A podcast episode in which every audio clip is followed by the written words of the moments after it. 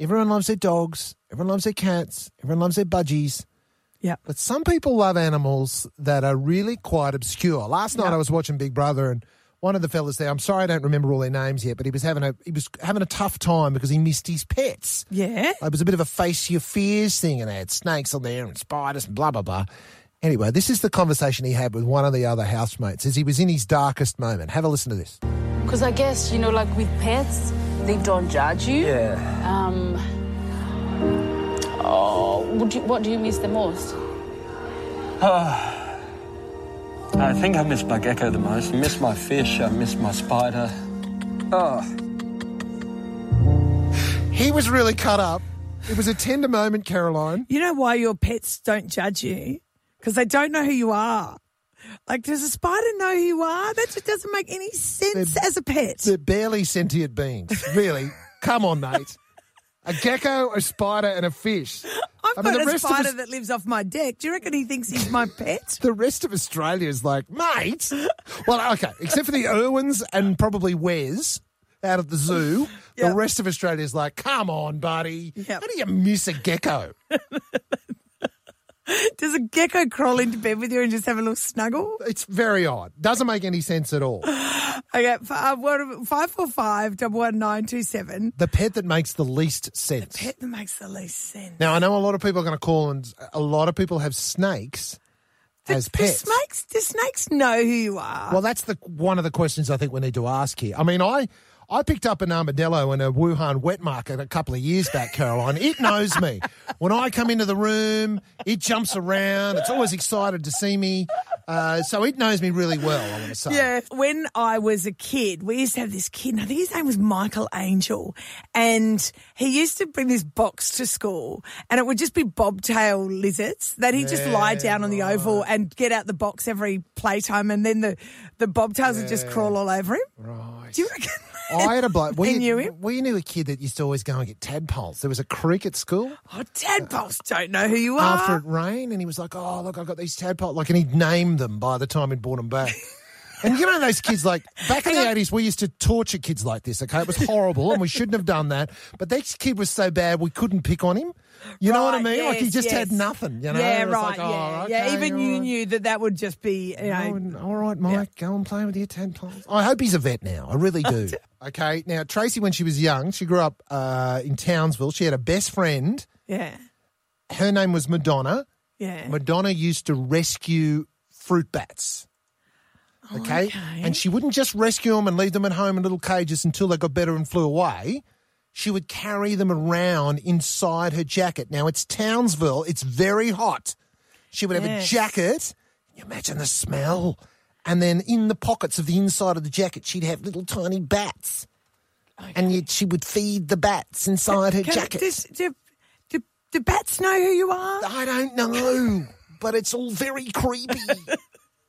Five four five double one nine two seven. The pet that makes no sense. Maybe you've got a, a pet gecko and you want to stick up for it now. Yeah. Yeah. Here's you know, your I even chance. think this is going to incur the wrath of people, okay? I even think guinea pigs make no sense. Oh yeah, yeah, yeah. well, you and I have both been here, and we've both I know. been we've both been scolded for saying I don't understand the pet of guinea pig. Look, it's just because they they take more than they give, I think, is the, is the thing. But they're so fragile. How did they survive? Don't they come from the Andes or something? Yeah, In yeah, in South America. Like how did they survive? They only eat a certain type of lettuce. and they Caroline. eat so much of it. They just like, it's hard, it's almost impossible to keep the food I, up. I think you and I are in agreement on this Yes. one. What is and they run away from you. If the kid takes them out of the box, they run away. Why? They don't, they don't Why? like you. They don't like you because they're rodents. they want to be under something. They don't want to come near you. Ali has joined us from Caboolture. The pet that makes the least sense. Oh, Um, so my neighbour, when I was younger, accidentally breeded guinea rats. Guinea, Guinea rats. Now, what are they? So um, she was cleaning out her rat cage, so she chucked her rat in with the guinea pig, and they mated and made guinea rats. Oh, that's like just a, a combination of disgusting. And yeah, oh, they were quite cute. Yeah, they're quite cute. Oh, look, I'm looking at them now. Yeah, right, because they've got because rats actually have quite a pretty face. Yeah. I, Okay, so Ali, did you uh, purchase a guinea rat and love it forever? No, I took it to the um, pet day at school and I won most unusual pet. Now, Beck has joined us from Budrum uh, and, of course, our promotions department. Beck, the pet that makes the least sense. Okay, so I had five silkworms. You know those like those weird little they like look double ended. Um, Yes. and I used to have five of those little bad boys. I'd get them out and hold them and everything. Um, they really smelt hell bad. And I remember this one time, Mum was like, "Oh, darling, like." They've gotten away through the night, but like to this day, I know for a fact she just took them out to the yard and released them for sure. Either that or she fed him to the magpies. yeah. so no, you're no holding out for a new silk scarf from your house then. Hey, I, I just found an article, Caroline, about silkworms. Yeah. And they reckon that uh, silkworms are an ideal children's pet. They are cheap, clean, do not smell, and can be kept in a confined space. Becks were a bit And stinky. they they, uh, they last for only a short period, that is two months. So they were going to they were going to turn into crow's food anyway. All right. Oh, let's go to Val in Beerwar. Val, uh, what's this pet that just doesn't make sense? A scorpion? right. Good point, straight up. Yep. And why have you got a scorpion for a pet? I ha- nobody else wanted it. Did someone give it to you so you saved it from euthanasia or something?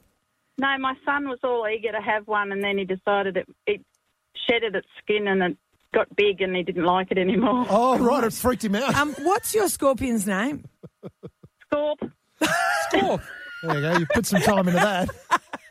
And does it like know you at all, Val? Does it sort of jump around when it sees you? Oh yeah, it wants to try and bite me, but that's about it. Yeah, that's not really a pet. it. Well, it sits there in the lounge room. It's got to be a pet. Right. Okay. You feed it every day. It must be a pet. All right. Well, I- I'm going to get you a nice can of Mortine, Val. Oh, thanks. Thanks a lot.